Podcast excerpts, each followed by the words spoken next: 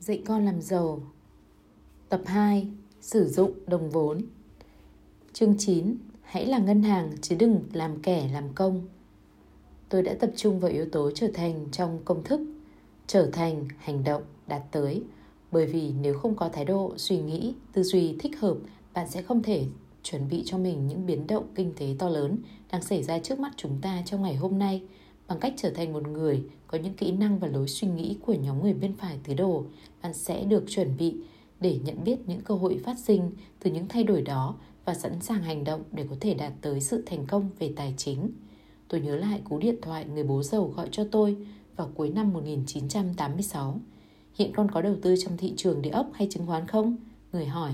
Không bố ạ, à, tôi trả lời. Con hiện đang tập trung đầu tư xây dựng doanh nghiệp kinh doanh của con. Tốt, Người đáp, hãy tránh xa các thị trường, cứ tiếp tục xây dựng việc kinh doanh của con, một biến động lớn sẽ xảy ra ngày mai. Vào năm đó, Quốc hội Mỹ thông qua đạo luật cải tổ thuế năm 1986 trong vòng 43 ngày liên tục. Quốc hội đã lấp kín những kẽ hở luật pháp về thuế mà mọi người thường dùng để giảm thuế. Đối với người đang tận dụng những khoản lỗ thụ động từ các đầu tư bất động sản để trừ vào thu nhập, bỗng nhiên họ vẫn còn những khoản lỗ ấy nhưng không được dùng để khai thuế thu nhập – khắp toàn nước Mỹ, thị trường địa ốc bắt đầu trượt giá thê thảm, nhiều nơi giảm giá tới 70%, biết bất động sản, bất thình lình trị giá thấp hơn số nợ mua nhà thế chấp. Toàn bộ thị trường địa ốc chấn động và hoảng loạn, các ngân hàng bắt đầu rung rinh và nhiều người nối tiếp nhau bị phá sản, mọi người lại không thể rút tiền ra khỏi ngân hàng và từ đó đã dẫn đến cuộc khủng hoảng thị trường chứng khoán vào tháng 10 năm 1987. Cả thế giới lập tức bị lâm vào sự khủng hoảng tài chính. Đạo luật cải tổ thuế năm 1986 về mặt cơ bản đã lấp kín những kẽ hở về thuế mà nhiều người có thu nhập cao thuộc nhóm L hay T nằm bên trái tứ đồ đều dựa vào. Nhiều người trong số họ đầu tư vào địa ốc hoặc những hình thức đối tác trách nhiệm hữu hạn nhằm tận dụng những khoản lỗ này để trừ vào thu nhập kiếm được từ nhóm L hay T. Trong khi sự khủng hoảng và suy thoái có ảnh hưởng tới những người thuộc các nhóm bên phải tứ đồ, tức nhóm C hay D, nhiều cơ chế trốn thuế của họ vẫn không bị tác động và thay đổi. Trong suốt giai đoạn này, những người nhóm L đã được học thêm một từ mới, đó là downsizing, sa thải nhân công để thu hẹp kinh doanh. Chẳng bao lâu, họ nhận ra rằng một sự sa thải nhân công lớn được tuyên bố, giá cổ phiếu của những công ty tuyên bố sa thải lại tăng lên. Thật buồn cười thay, có rất nhiều người không chịu hiểu lý do tại sao như vậy nhiều người thuộc nhóm T trong khi đó phải vật lộn để tồn tại qua cuộc khủng hoảng do sự giảm sút kinh doanh, tỷ giá bảo hiểm lại mắc, cũng như từ các khoản lỗ đầu tư trên thị trường địa ốc và chứng khoán gây ra. Hậu quả là những cá nhân chỉ biết tập trung ở những nhóm bên trái tứ đồ bị tổn thương và lãnh hậu quả nặng nề nhất về tiền bạc do bị ảnh hưởng trực tiếp từ đạo luật cải tổ thuế năm 1987. Sự chuyển giao của của cải trong khi những người bên trái tứ đồ lãnh hậu quả thiệt hại nhiều người ở nhóm C và D lại giàu lên nhờ chính phủ đã lấy đi của cải của người khác và chuyển giao cho họ. Khi thay đổi luật thuế, những người chỉ biết mua địa ốc để mất tiền không còn được cho phép sử dụng những đầu tư với các mánh khóe giảm thuế. Nhiều người là những công thức có thu nhập cao hay chuyên gia như bác sĩ, luật sư, kế toán viên và chủ doanh nghiệp nhỏ. Trước đây, họ có nhiều thu nhập đến nỗi các chuyên gia tài chính cố vấn họ nên mua bất động sản để mất tiền, sau đó nhảy vào đầu tư chứng khoán với số tiền còn dư khi chính phủ lấp kín mọi cái hở thông qua đạo luật cải tổ thuế, một trong những cuộc chuyển giao của cải của thời đại bắt đầu. Theo tôi, nhiều của cải từ nhóm L và T được chuyển qua nhóm C và D trên tứ đồ. Khi các ngân hàng tiết kiệm, ngân hàng cho vay và nhiều công ty tài chính cho mượn các khoản vay khó đòi bị sập tiệm, hàng tỷ đô nằm trong các khoản tài khoản ngân hàng có nguy cơ mất trắng, tiền phải được trả lại, như vậy, ai sẽ là người phải gánh số lỗ hàng tỷ đô đó trong các ngân hàng tiết kiệm hay những đấu giá địa ốc để được để trang trải nợ? Dĩ nhiên là những người trả thuế mà chính những người đó đã bị tổn thương quá đủ nặng rồi. Vậy mà những công dân trả thuế vẫn còn bị mắc nợ với số lỗ hàng tỷ đô đó, một sự trả giá cho một sự cải tổ đạo luật thuế vụ. Một vài bạn có lẽ vẫn còn nhớ vụ một công ty quốc doanh gọi là công ty ủy thác giải quyết tranh chấp người Resolutions Just Corporations RTC chuyên đảm nhiệm thực hiện các cuộc bán đấu giá tài sản để thanh toán nợ từ những công ty kinh doanh địa ốc bị suy sụp và giao cho các tài sản địa ốc này trong những người cho những người biết cách quản lý chúng. Đối với tôi và nhiều người bạn của tôi, cơ hội đó thật hiếm có trong thế giới tài chính. Tiền bạc bạn nên nhớ lại điều tôi nói trước đây, được nhìn thấy bằng đầu óc chứ không phải bằng mắt. Trong giai đoạn khủng hoảng này, cảm xúc đã lấn áp và che hết tầm nhìn logic của mọi người. Mọi người chỉ thấy những gì được dạy. Có ba hiện tượng xảy ra với những người ở phía bên trái tứ đổ Một, đầu đầu cũng tràn ngập sự hoảng loạn. Khi cảm xúc chiếm ưu thế, sự thông minh tài chính biến mất bởi vì mọi người quá lo lắng về công ăn việc làm, về giá trị tài sản của họ bị sụt giảm, về cuộc khủng hoảng thị trường chứng khoán và tình hình kinh doanh suy thái. Họ không thấy được vô số cơ hội to lớn đang nằm ngay trước mũi họ, những suy nghĩ cảm tính đã che mất sự khôn ngoan của họ. Thay vì tiến bước về phía trước và tìm cách vượt qua, hầu hết mọi người lại chạy nháo nhào vào trong hàng trú ẩn và trốn tránh. Hai, họ thiếu những kỹ năng cần có để tồn tại ở thế giới bên phải của tứ đồ, cũng như một vị bác sĩ phải có trình độ chuyên môn sau những năm thực tập trong trường lớp và trong công việc. Một người trong nhóm C và D cũng phải có những kỹ năng chuyên môn giả dặn. Những kỹ năng đó chính là sự hiểu biết về tiền bạc, cách sắp xếp nợ, cách điều chỉnh giá bán, ai là thị trường của mình, làm thế nào để gọi vốn và những kỹ năng có thể học hỏi khác. Khi RTC tuyên bố chúng tôi giao bán một số tài sản địa ốc của một ngân hàng từng trị giá 20 triệu đô, nhưng hôm nay chỉ bán với giá 4 triệu đô. Hầu hết mọi người ở bên trái tứ đồ chẳng biết làm sao có được 4 triệu đô để mua lại cơ hội ngàn vàng đó, hoặc chẳng biết phân biệt đâu là một giao dịch hời và đâu là một giao dịch kém. Họ không có một công cụ làm ra tiền. Hầu hết mọi người trong giai đoạn này phải làm việc cực nhọc hơn để có thể tồn tại khi hoạt động như một người nhóm C, việc kinh doanh của tôi có thể mở rộng mà không đòi hỏi tôi phải bỏ nhiều công sức và khoảng năm 1990, việc kinh doanh của tôi sinh lời và phát triển. Trong giai đoạn này, công ty của tôi đã phát triển thêm 11 chi nhánh trên toàn thế giới. Công ty càng mở rộng chừng nào, tôi lại càng ít làm việc chừng ấy, trong khi tôi càng kiếm nhiều tiền hơn. Cả hệ thống và những người trong hệ thống ấy đều làm việc cần mẫn, có thêm thu nhập và thời gian rảnh rỗi, hai vợ chồng có thể dành nhiều thời gian hơn để tìm kiếm những cơ hội khác và có rất nhiều cơ hội trong đời. Đâu là giai đoạn tốt nhất, đâu là giai đoạn xấu nhất? Có một câu nói như vậy, không phải những gì xảy ra trong một đời người là quan trọng, và chính là ý nghĩa mà người đó làm cho những điều đó xảy ra mới quan trọng.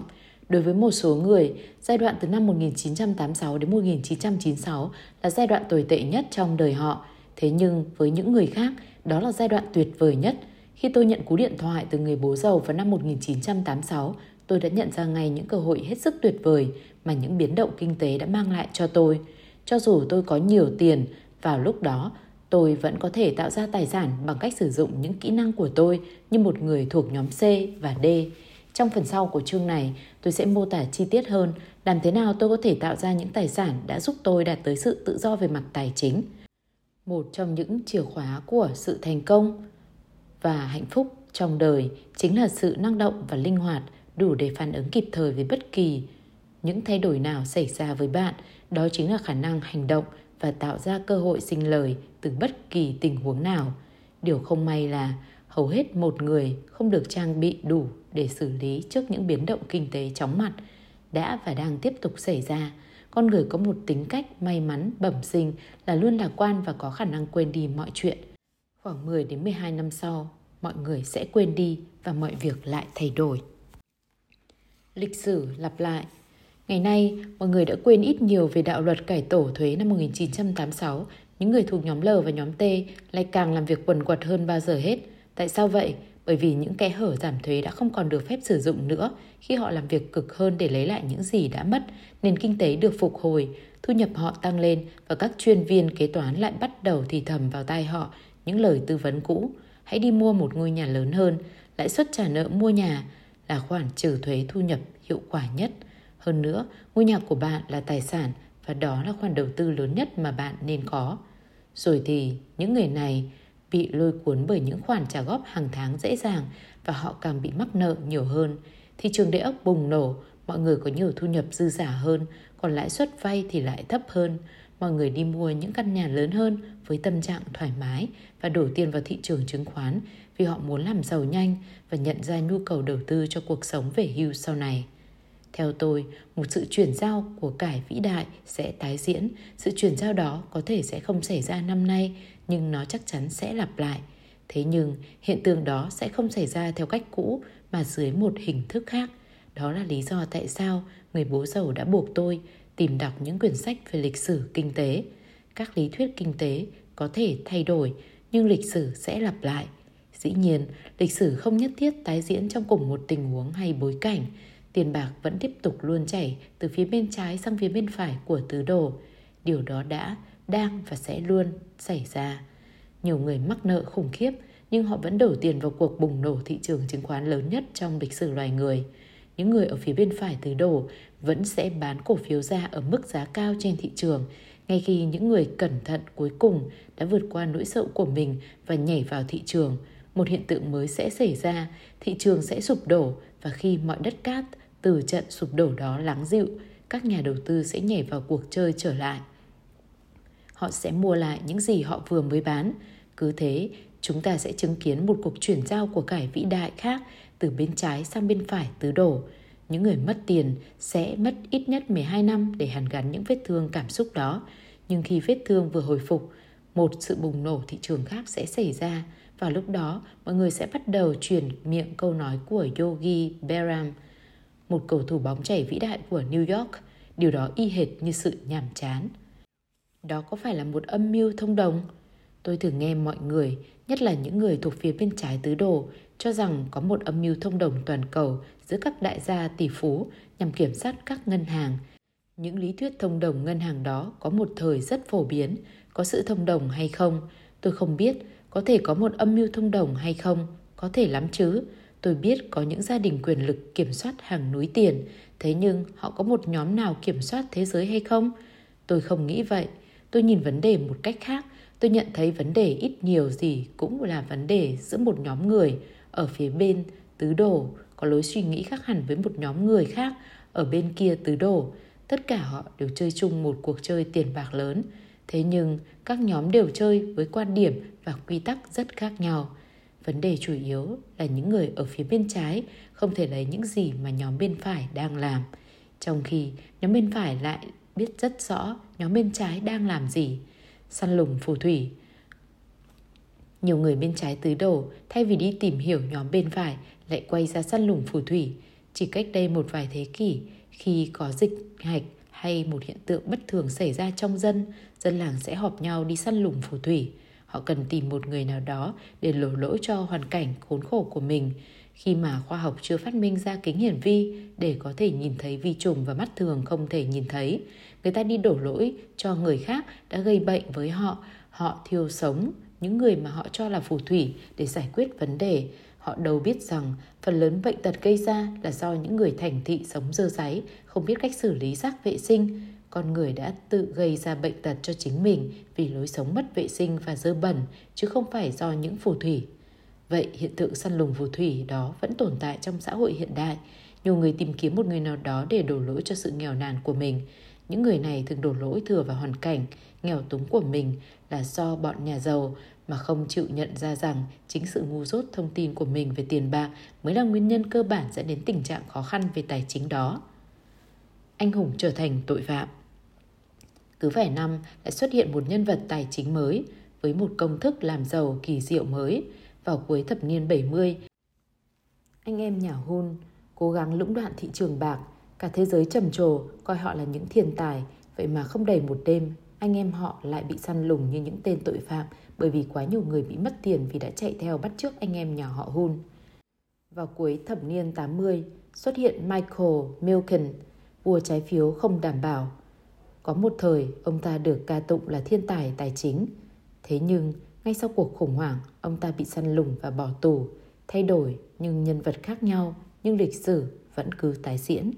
Ngày nay, chúng ta có những thiên tài đầu tư mới, họ xuất hiện trên TV, tên của họ luôn được nhắc đến trên mặt báo. Họ là những nhân vật nổi danh mới. Một trong số họ là Alan Greenspan, Chủ tịch Hội đồng Ngân hàng Liên bang. Hiện nay, Ông ta được coi như một thần thánh. Mọi người đều nghĩ rằng ông chịu trách nhiệm về nền kinh tế tuyệt vời của chúng ta. Warren Buffett cũng được coi gần như thần thánh. Khi ông ta mua một thứ gì đó, mọi người nháo nhào mua theo ông ta và khi Warren Buffett bán ra, giá lập tức bị sụt giảm. Bill Gates cũng được chiếu cố kỹ lưỡng, tiền bạc cứ chạy theo ông ta không ngừng. Nếu như có một sự khủng hoảng thị trường khác trong tương lai, liệu những anh hùng tài chính hôm nay có còn được mọi người ngày mai ca tụng? Chỉ có thời gian mới trả lời được mà thôi.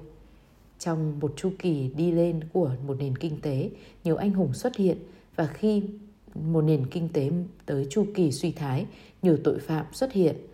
Nếu bạn xem xét lại lịch sử, thường những anh hùng và những tên tội phạm đều là một.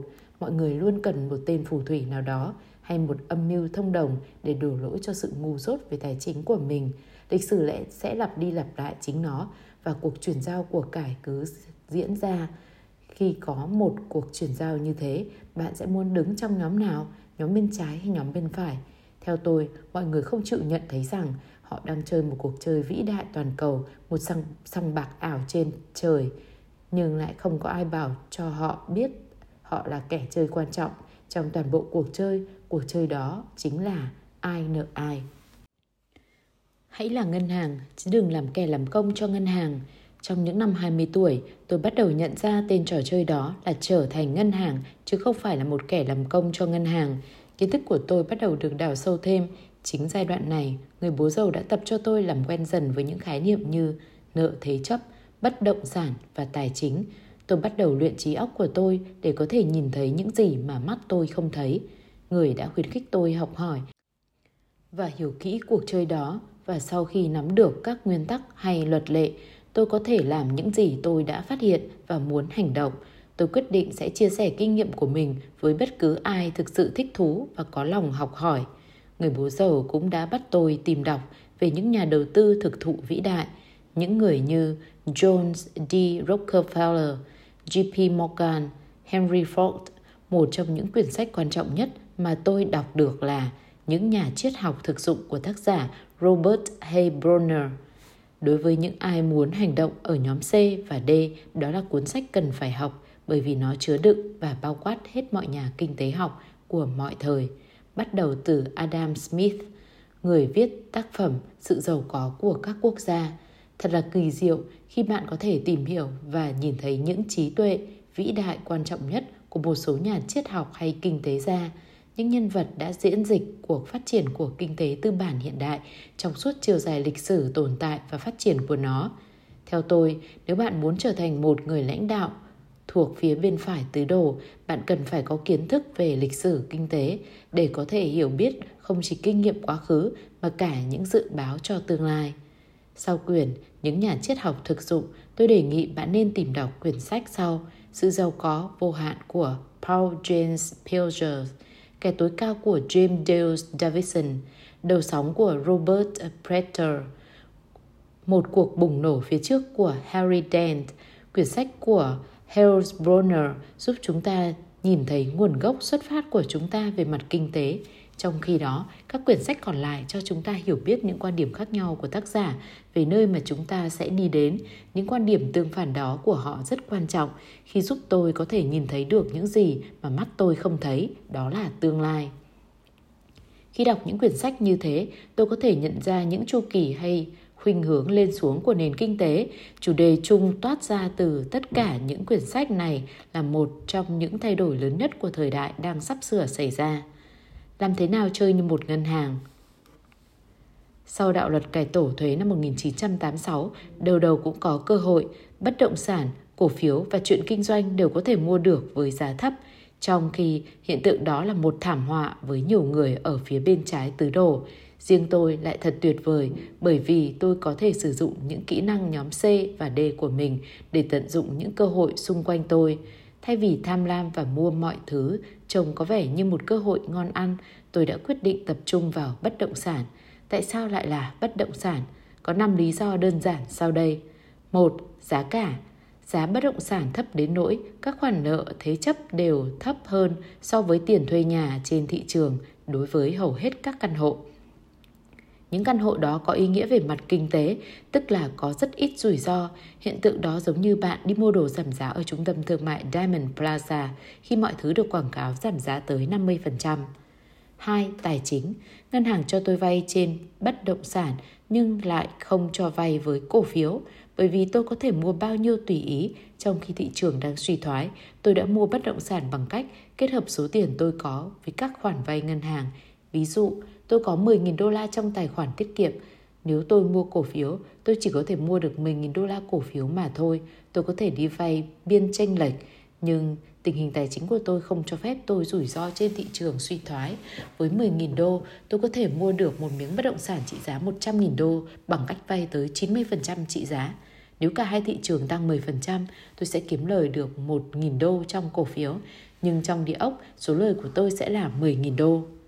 3. Thuế nếu tôi kiếm được một lợi nhuận 1 triệu đô từ cổ phiếu, tôi sẽ phải trả gần 30% thuế lợi nhuận từ mua bán tài sản. Thế nhưng đối với bất động sản, tôi có thể được hoàn trả thuế trên số lời 1 triệu đô này nếu tôi chuyển số lời này đầu tư vào một bất động sản khác. Ngoài ra, tôi có thể khai khấu hao tài sản mà từ đó có thể làm giảm thuế nhiều hơn. Chú ý, một khoản đầu tư phải có ý nghĩa kinh tế với tôi trước khi xem xét mặt lợi ích và thuế và bỏ tiền vào đầu tư. Khía cạnh thuận lợi về thuế chỉ là phần nhỏ làm cho một khoản đầu tư hấp, thêm hấp dẫn. 4. Lưu thông tiền mặt. Tiền thuê nhà không giảm cho dù giá địa ốc giảm. Điều đó giúp cho tôi kiếm được nhiều tiền hơn, trả các khoản nợ vay và nhất là cho phép tôi có thêm thời gian để chờ đợi diễn biến thị trường. Có nghĩa là tiền thuê có thể mua cho tôi thời gian chờ đợi cho đến khi giá thị trường tăng lên. Khi đó tôi sẽ bán địa ốc của mình mặc dù tôi mắc nợ nhiều nhưng điều đó không ảnh hưởng đến tôi bởi vì tiền thuê nhà thừa sức trả nợ dùm tôi mỗi tháng. 5. Cơ hội trở thành ngân hàng Bất động sản còn cho phép tôi trở thành ngân hàng mà điều đó là điều tôi luôn mong muốn thực hiện từ năm 1974. Hãy là ngân hàng, đừng làm kẻ làm công cho ngân hàng. Trong Dạy con làm giàu tập 1, tôi đã trình bày cách người giàu tạo nên tiền và thường chơi như một ngân hàng. Đứng dưới đây là một thí dụ đơn giản mà hầu hết mọi người đều có thể làm được. Giả sử tôi tìm được một căn nhà trị giá 100.000 đô và nhớ may mắn của tôi chỉ phải trả 80.000 đô, gồm 10.000 đô trả trước và một khoản vay 70.000 đô còn lại. Sau đó tôi đăng quảng cáo giao bán ngôi nhà với giá 100.000 đô vốn là trị giá thị trường hiện tại và sử dụng những hàng chữ quảng cáo hấp dẫn như sau. Chủ nhà cần bán nhà gấp, không cần bảo đảm bởi ngân hàng, trả trước thấp, trả góp hàng tháng dễ dàng, điện thoại reo liên tục. Ngôi nhà được bán dưới hình thức hợp đồng vừa bán vừa thuê hay được bán trọn gói tùy thuộc điều kiện quốc gia bạn đang sống.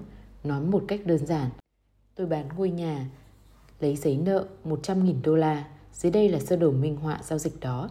Giao dịch này sau đó được đăng ký với cơ quan xác nhận quyền sở hữu tài sản và làm bằng chứng mà thông qua cơ quan này, người mua sẽ trả tiền cho tôi nếu người mua quỵt số nợ 100.000 đô đó. Tôi chỉ cần tịch thu lại và bán căn nhà cho một người mua khác muốn trả góp hàng tháng dễ dàng có rất nhiều người tìm kiếm một cơ hội tốt như thế để mua một căn nhà vừa ý. Kết quả là tôi đã tạo ra được 30.000 đô trong cổ tài sản của mình mà từ đó tôi được trả lãi suất giống như ngân hàng được trả lãi suất trên khoản tiền họ cho vay. Tôi đang bắt đầu trở thành ngân hàng và tôi rất yêu thích điều này. Nếu bạn nhớ lại từ trường trước, người bố giàu đã nói hãy cẩn thận khi con vay nợ. Nếu con vay nợ cá nhân, hãy giảm thiểu nó. Nếu con vay nợ lớn, hãy đảm bảo làm sao có người khác trả nợ đó cho con. Theo ngôn ngữ của phía bên phải tứ đồ, tôi đã đẩy rủi ro hay gói gọn rủi ro của mình vào người mua khác. Đó chính là trò chơi trong thế giới tài chính. Kiểu giao dịch đó xảy ra khắp nơi trên thế giới. Thế nhưng, bất cứ nơi nào tôi đi qua, mọi người cũng đều đến trước mặt tôi và nói anh không thể làm được chuyện đó ở đây. Những gì mà những người đầu tư có con không nhận thấy chính là nhiều tòa nhà thương mại to lớn đã được giao dịch chính xác theo như cách mua bán ở trên. Đôi khi họ đi qua ngân hàng nhưng nhiều lúc họ không cần tới một ngân hàng nào cả. Điều đó cũng giống như để giành được 30.000 đô mà không cần tiết kiệm. Nếu bạn nhớ lại trường trước, tôi đã nêu ra lý do tại sao chính phủ không cho phép mọi người được giảm thuế để tiết kiệm. Tôi không tin các ngân hàng sẽ yêu cầu chính phủ làm điều đó bởi vì khoản tiết kiệm của bạn lại là nợ đối với họ. Nước Mỹ có tỷ lệ lãi suất tiết kiệm thấp chỉ vì các ngân hàng không cần tiền của bạn hoặc chẳng mong muốn tiền của bạn sinh lời nhiều tí nào cho nên thí dụ đó là một cách chơi làm ngân hàng và tăng tiền tiết kiệm cho mình mà không cần bỏ ra nhiều sức lực. Lưu lượng tiền mặt kiếm được từ 30.000 đô này được minh họa như sau. Từ sơ đồ đó, tôi có thể rút ra nhiều điều thú vị. Một, tôi quyết định mức lãi suất cho số tiền 30.000 đô đó. Thường thường mức lãi suất là 10%. Hầu hết các ngân hàng hiện nay đều không trả bạn quá 5% trên tài khoản tiết kiệm của bạn. Cho nên, cho dù tôi đã dùng 10.000 đô của chính mình để trả trước, mà điều này tôi thường cố né được, chừng nào tốt chừng nó, lãi suất thu được cũng vẫn cao hơn lãi suất mà ngân hàng trả cho tôi. Hai, điều đó cũng giống như tạo ra 20.000 đô, tức là 30.000 đô lời trừ đi 10.000 đô trả trước, không có trước đây. Cũng như cách làm của ngân hàng vậy, ngân hàng tạo ra một tài sản và thu lãi suất trên đó. 3. Số tiền 20.000 đô này lại hoàn toàn được miễn thuế đối với một người trung bình ở nhóm L để có thể giành được 20.000 đô, người đó ít nhất cũng phải có mức lương tối thiểu 40.000 đô. Nhưng với mức thu nhập đó lại bị đánh thuế đến 50%, tức là chính phủ sẽ lấy đi trước 50% thuế thu nhập trước khi bạn thấy được nó. 4. Mọi thuế tài sản, tiền bảo trì và chi phí quản lý giờ ở đây thuộc trách nhiệm của người mua bởi vì tôi đã bán tài sản đó cho người ấy. Và còn nhiều thứ khác nữa, nhiều điều sáng tạo có thể được thực hiện ở phía bên phải tứ đồ nhằm tạo ra tiền mà không cần nhiều tiền chỉ bằng cách chơi vị trí của ngân hàng trong cuộc chơi. Một giao dịch như thế có thể mất từ một tuần đến cả tháng mới thực hiện xong. Vấn đề là đối với hầu hết mọi người sẽ mất bao lâu mới kiếm thêm được 40.000 đô thu nhập mà từ đó họ có thể để dành được 20.000 đô sau khi trả thuế và mọi chi phí khác trong quá trình tạo ra thu nhập đó. Bảo vệ nguồn thu nhập trong dạy con làm giàu tập 1, tôi đã trình bày tóm tắt tại sao người giàu sử dụng hình thức hình thức công ty. một Bảo vệ tài sản. Nếu bạn giàu có, mọi người sẽ có xu hướng tước đoạt của cải của bạn bằng kiện tụng. Hiện tượng đó gọi là tìm kiếm kẻ có tiền. Người giàu thông thường không sở hữu một thứ gì cả, nghĩa là không đứng tên của mình. Tài sản của họ được giữ trong những tổ hợp ủy thác hay công ty để bảo vệ. 2. Bảo vệ thu nhập. Khi chuyển nguồn thu nhập từ tài sản đi qua công ty của mình, đa phần số thu nhập đó được bảo vệ, không bị chính phủ tước đi. Một thực tế phũ phàng là khi bạn là người làm công, chu trình thu nhập của bạn sẽ là kiếm tiền bị đánh thuế, tiêu xài. Là người làm công, thu nhập của bạn sẽ bị đánh thuế và bị trừ đi trước khi bạn lãnh lương. Cho nên, nếu một người làm công lãnh lương 30.000 đô mỗi năm, ngay thời điểm có sự can thiệp của chính phủ, mức lương đó chỉ còn lại 15.000 đô. Với số tiền 15.000 đô này, bạn còn phải trả nợ. Nhưng dù sao, bạn cũng có thể khai giảm thuế với khoản lãi suất trả nợ mà chính từ điều đó ngân hàng đã thuyết phục bạn nên mua một căn nhà lớn hơn. Thế nhưng nếu bạn chuyển nguồn thu nhập qua hình thức công ty trước, chu kỳ thu nhập của bạn sẽ như sau: kiếm tiền, tiêu xài, đóng thuế. Khi chuyển thu nhập, 30.000 đô bạn đang kiếm được qua doanh nghiệp của mình, bạn có thể chi tiêu hết số tiền đó trước khi chính phủ có thể đụng đến nó.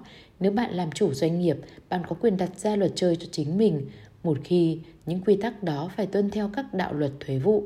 Chẳng hạn, nếu bạn có thể đặt ra quy tắc, bạn có thể tạo ra thành chính sách của công ty mà trong đó chi phí nuôi trẻ là một phần trong gói lương trả cho nhân viên của công ty. Công ty có thể trả mỗi tháng 400 đô cho tiền nuôi trẻ trước khi trả thuế. Nếu bạn trả số tiền đó sau khi trả thuế, bạn phải kiếm tới 800 đô để có thể trang trải cùng một khoản chi phí đó với số tiền kiếm được sau thuế. Bản liệt kê những chi phí đại loại thì dài và những yêu cầu lại đặc biệt cụ thể tùy theo tình huống mà chỉ có người chủ doanh nghiệp có thể tận dụng được, chứ người làm công sẽ không bao giờ có. Ngay cả những chi phí đi lại hay du lịch cũng có thể tiêu xài trước thuế một khi bạn có thể chứng minh được chuyến du lịch đó là phục vụ công việc kinh doanh của bạn, ví dụ như cuộc họp hội đồng quản trị, chỉ cần đảm bảo theo quy tắc, các quy tắc và luật lệ. ngay cả các kế hoạch hưu trí đối với một chủ doanh nghiệp cũng rất khác với người làm công. Khi nêu lên vấn đề này, tôi chỉ muốn nhấn mạnh rằng dù bạn cũng phải tuân theo, dù gì bạn cũng phải tuân theo các quy định pháp luật về thuế đối với những khoản chi phí hợp lý. Tôi tin tưởng vào việc sử dụng các khoản chi phí hợp lệ được Bộ Thuế Bộ luật thuế cho phép giảm trừ, chứ tôi không bao giờ khuyến khích chuyện vi phạm pháp luật. Một lần nữa, chìa khóa để có thể tận dụng được những cơ hội đó lại chính là vị trí nào trên tứ đồ bạn đang đứng. Nếu tất cả thu nhập của bạn đều kiếm được như một người làm công cho một công ty mà bạn không có quyền làm chủ hay kiểm soát, thế thì có rất ít cơ hội bảo vệ thu nhập hay tài sản dành cho bạn. Đó là lý do tại sao mà tôi đề nghị như bạn là người làm công, bạn cứ việc giữ công việc của mình. Nhưng hãy bắt đầu dành thời gian cho những món C hay D, con đường dẫn đến sự tự do nhanh chóng chỉ có thể đi qua hai nhóm này để có thể cảm thấy an toàn hơn về mặt tài chính, bí quyết là nên kiếm thu nhập từ hai nhóm trở lên. Đất cho không Cách đây vài năm, hai vợ chồng tôi muốn có một căn hộ cách xa trốn thị thành ồn ào, tấp nập. Chúng tôi ước mơ trở thành chủ một trang trại trong đó có suối, có những cây sồi to lớn. Chúng tôi muốn có sự riêng biệt cho chính mình. Chúng tôi tìm thấy một mảnh đất rộng khoảng 8 hecta bán với giá 75.000 đô. Người bán chịu cho chúng tôi trả trước 10%, trong khi số còn lại cho chúng tôi được trả góp dần với mức lãi suất 10%. Giao dịch đó hoàn toàn công bằng, hợp lý. Vấn đề ở chỗ, nếu làm như thế, tôi sẽ vi phạm quy tắc về nợ mà người bố giàu đã dạy tôi. Tức là hãy cẩn thận khi con vay nợ, nếu con vay nợ cá nhân, hãy giảm thiểu nó. Nếu con vay nợ lớn, hãy đảm bảo làm sao có người khác trả nợ đó cho con. Hai vợ chồng tôi bỏ miếng đất đó với giá 75.000 đô và tiếp tục tìm kiếm miếng đất khác có ý nghĩa kinh tế hơn. Đối với tôi, số tiền 75.000 đô là một khoản nợ lớn bởi vì lưu lượng tiền mặt của chúng tôi sẽ như thế này. Và hãy nhớ quy tắc của người bố giàu, nếu con vay nợ và thế chấp rủi ro, con phải bảo đảm được trả xứng đáng. Trong giao dịch đó, tôi sẽ vay nợ và chịu rủi ro mà vẫn phải trả tiền cho giao dịch đó. Khoảng một tháng sau, chúng tôi tìm được một miếng đất khác xinh đẹp hơn. Đó là một miếng đất rộng khoảng 34 hecta, có nhiều cây sồi, một con suối chảy qua và một căn nhà trên đó. Tổng giá trị là 115.000 đô. Tôi đồng ý với giá của người bán với điều kiện anh ta phải chấp nhận một yêu cầu của tôi và anh ta đã đồng ý. Nói tóm lại, chúng tôi đã bỏ ra một số ít tiền để sửa chữa lại ngôi nhà, sau đó bán ngôi nhà với một khoảng đất rộng khoảng 12 hecta với mức giá 215.000 đô, sử dụng lại mẫu quảng cáo, trả góp hàng tháng thấp và dễ dàng, trong khi còn trở lại cho chúng tôi một miếng đất rộng khoảng 22 hecta. Giao dịch đó có thể được minh họa trong bảng cân đối tài sản và nợ của tôi dưới đây. Tài sản 215.000 đô, nợ 115.000 đô. Với số lợi nhuận 100.000 đô kiếm được, tôi có thể trả thuế đánh trên lợi nhuận từ mua bán miếng đất và căn nhà. Kết quả cuối cùng là không nợ, thêm được chút lợi nhuận khoảng 15.000 đô còn lại sau khi trả thuế. Điều đó thật chẳng khác nào bạn được trả tiền để đạt được điều bạn muốn có. Hiện nay bảng cân đối tài sản và nợ của tôi từ kết quả giao dịch đó như sau. Tài sản 22 ha đất 15.000 đô, nợ 0. Chào bán cổ phiếu mới niêm yết cho công chúng. Việc chào bán cổ phiếu ra công chúng của một công ty tư nhân vừa mới niêm yết trên thị trường chứng khoán cũng dựa trên cùng một nguyên tắc.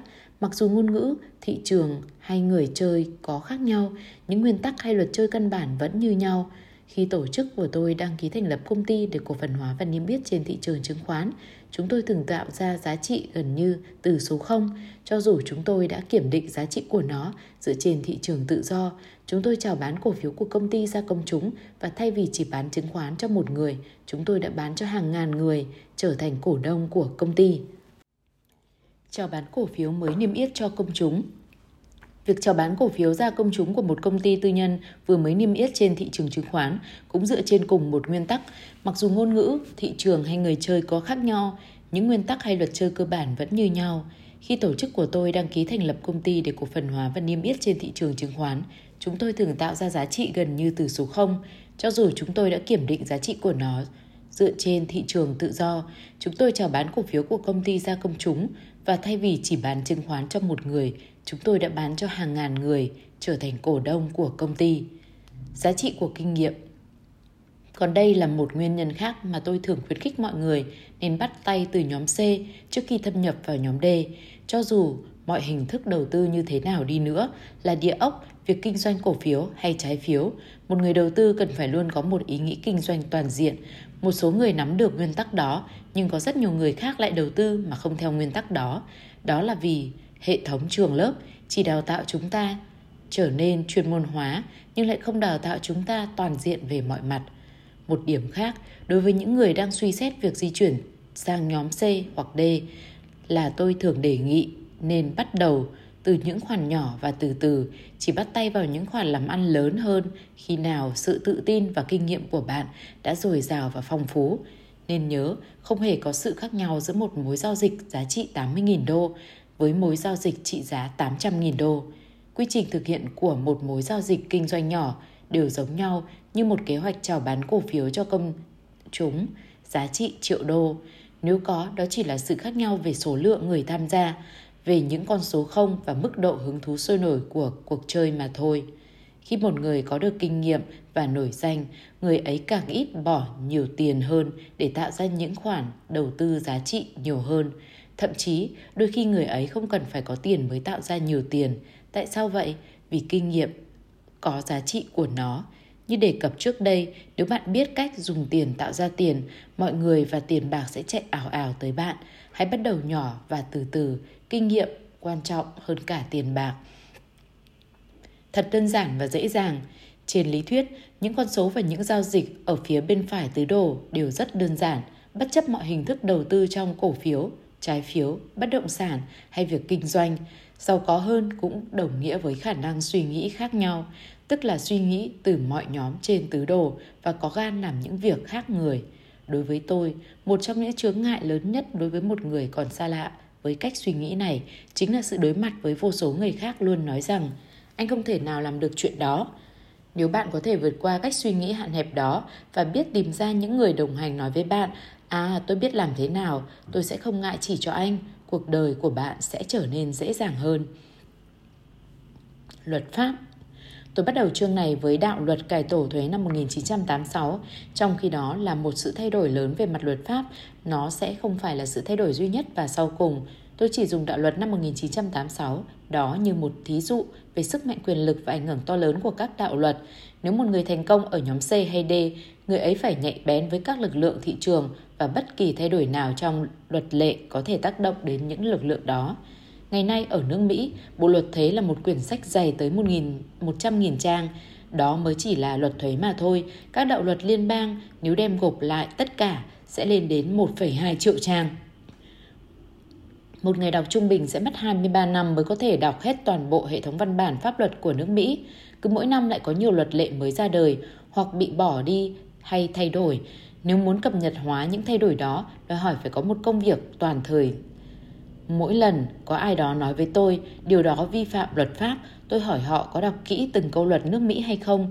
Nếu họ nói có, tôi sẽ xách cặp bước ra khỏi cửa, nhưng đừng bao giờ thối lui chỉ vì có một người nào đó cho rằng mình biết hết mọi luật.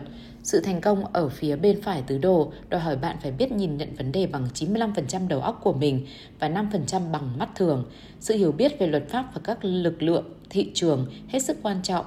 Sống còn để có thể đạt được sự thành công về tài chính, cho nên hãy luôn cảnh giác và, và nhạy bén nếu bạn muốn những thay đổi có lợi cho bạn và không gây tác hại với bạn. Lịch sử là hướng dẫn. Người bố giàu đã khuyến khích tôi học cách chơi cho giỏi. Sau khi tôi đã học được, tôi có thể làm được những gì tôi muốn từ những hiểu biết của tôi.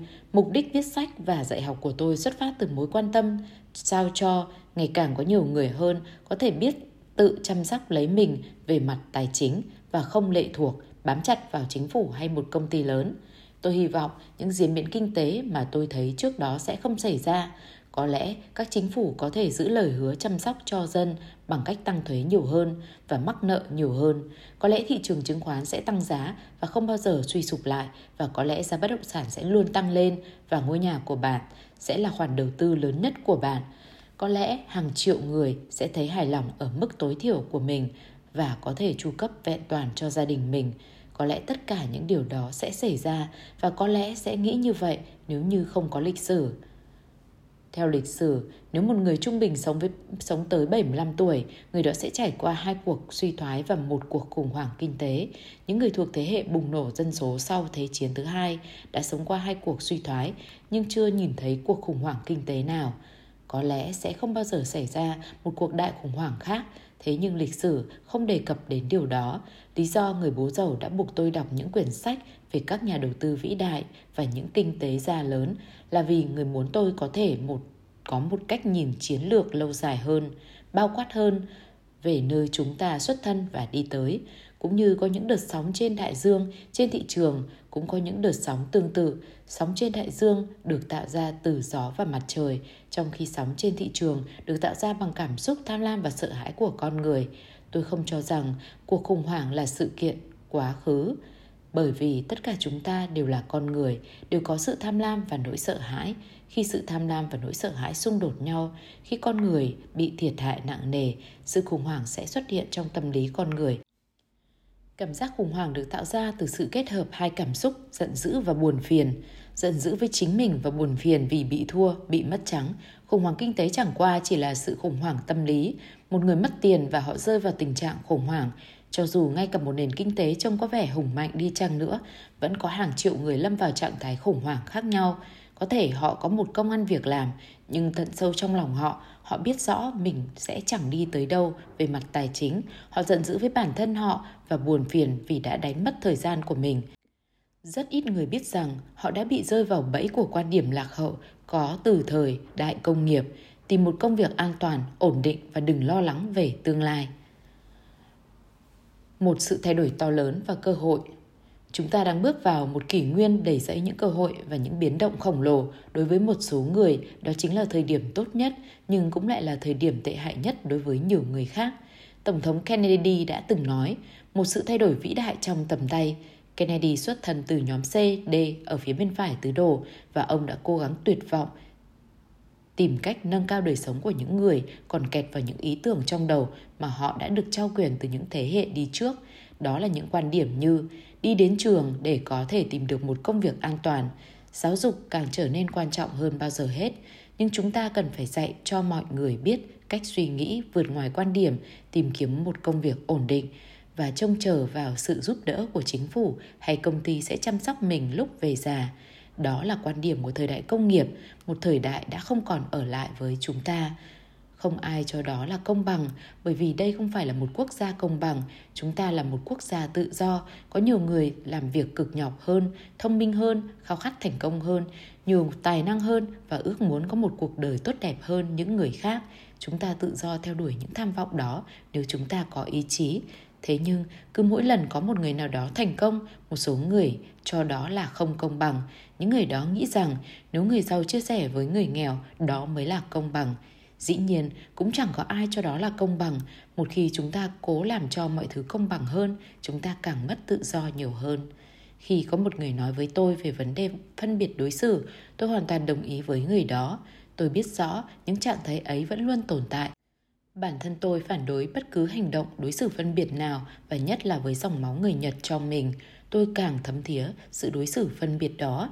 Trong thế giới bên trái tứ đồ, sự phân biệt đối xử luôn tồn tại, nhất là trong các công ty. Bề ngoài của bạn, trường lớp, bạn tốt nghiệp, bạn là dân da trắng, da đen, da vàng hay da màu, bạn là nam hay nữ, tất cả những khía cạnh đó đều có ảnh hưởng của chúng ở thế giới bên trái tứ đồ. Thế nhưng chúng chẳng có ý nghĩa gì trong thế giới bên phải tứ đồ. Thế giới bên phải không quan tâm đến sự công bằng hay sự ổn định an toàn, mà chính là sự tự do và niềm đam mê cuộc chơi. Nếu bạn muốn tham gia chơi ở phía bên phải, những tay chơi ở đó sẽ chào đón bạn. Nếu bạn chơi và thắng, tốt thôi, họ sẽ chào đón bạn nồng nhiệt hơn nữa và thậm chí tìm đến hỏi han bí quyết thành công của bạn. Nếu bạn chơi và thua cuộc, họ sẽ vui vẻ lấy hết tiền của bạn nhưng không bao giờ đổ thừa hay phản nàn ai đó đã khiến bạn thất bại. Sự kêu ca hay đổ thừa không phải là cách chơi ở phía bên phải tứ đồ. Cuộc chơi đó không quan tâm đến sự công bằng. Công bằng không phải là tên gọi của cuộc chơi. Có hai kiểu luật. Nhìn từ ngoài trông có vẻ người giàu có luật riêng và những người khác có luật riêng. Thế nhưng trên thực tế, hai kiểu luật pháp đó đều như nhau. Sự khác nhau duy nhất chính là người giàu đã biết sử dụng luật có lợi cho mọ cho họ. Trong khi người nghèo và người trung lưu không thể làm được chuyện đó, đó chính là sự khác nhau căn bản. Các luật lệ đều như nhau bởi vì chúng được soạn ra, áp dụng với tất cả mọi người. Do đó, tôi đặc biệt đề nghị bạn nên thuê miếng những chuyên viên tư vấn khôn ngoan nhưng biết trân trọng và tuân thủ theo pháp luật. Thật quá dễ dàng để làm giàu một cách hợp pháp hơn là phạm pháp và kết thúc trong nhà tù. Hơn nữa, các cố vấn về pháp luật còn có thể giúp bạn nhận biết nhạy bén những thay đổi luật lệ sắp tới. Mà cứ mỗi khi luật pháp thay đổi lại có của cải và tài sản hoán chuyển sang tay. Hai lựa chọn một thuận lợi khi sống trong xã hội tự do chính là được tự do lựa chọn. Theo tôi, có hai sự lựa chọn lớn, một là sự ổn định an toàn và hai là sự tự do. Nếu bạn chọn sự ổn định an toàn, cái giá quá đắt để trả cho sự lựa chọn đó nằm ở hình thức siêu cao thuế nặng và lãi suất vay mượn phải trả. Còn nếu bạn chọn sự tự do, thế thì bạn cần nên học hỏi về toàn bộ trò chơi và rồi tham gia cuộc chơi đó. Đó còn chính là sự lựa chọn nhóm nào trên tứ đồ mà bạn muốn chơi từ vị trí đó.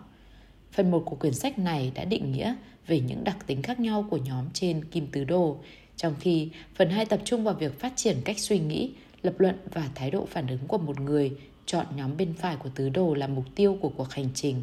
Giờ đây, bạn nên biết mình đang đứng đâu trên tứ đồ cũng có ít nhiều khái niệm về nơi mà bạn muốn tới. Bạn cũng đã có một hiểu biết kỹ hơn về quy trình tư duy và cách hành động của một người thuộc thế giới bên phải của tứ đồ. Những điều nên nhớ Mỗi người đều có một tình hình tài chính khác nhau, đó là lý do tại sao mà tôi đề nghị với các bạn một, hãy tìm kiếm những lời khuyên hay tư vấn tài chính tốt nhất mà bạn có thể tìm được. Chẳng hạn, hình thức doanh nghiệp nhóm C có thể áp dụng hiệu quả trong một số tình huống này, nhưng lại không hề có tác dụng trong những trường hợp khác. Ngay cả trong thế giới bên phải tứ đồ, đôi khi hình thức doanh nghiệp nhóm T lại là thích hợp nhất và hiệu quả nhất. 2. Nên nhớ có những chuyên viên tư vấn khác nhau cho người giàu, người nghèo, người trung lưu cũng như có nhiều loại tư vấn khác nhau cho những người thuộc bên phải hay bên trái tứ đồ nên xem xét tìm kiếm những lời khuyên hay hướng dẫn của những người đã đến được nơi bạn muốn đến. 3. Đừng bao giờ kinh doanh hay đầu tư chỉ để giảm thuế. Giảm thuế là một khía cạnh phụ mà chính phủ cho phép bạn làm theo cách của họ muốn bạn làm. Khía cạnh đó chỉ là một yếu tố nhỏ, không phải là lý do. 4. Nếu bạn là độc giả không phải là công dân Mỹ, lời hướng dẫn này vẫn giữ nguyên giá trị. Các hệ thống luật pháp có thể khác nhau, thế nhưng những nguyên tắc đi tìm những chuyên viên tư vấn có thực lực đều như nhau. Những người ở phía bên phải đều hành động tương tự như nhau trên khắp thế giới. Hết chương 9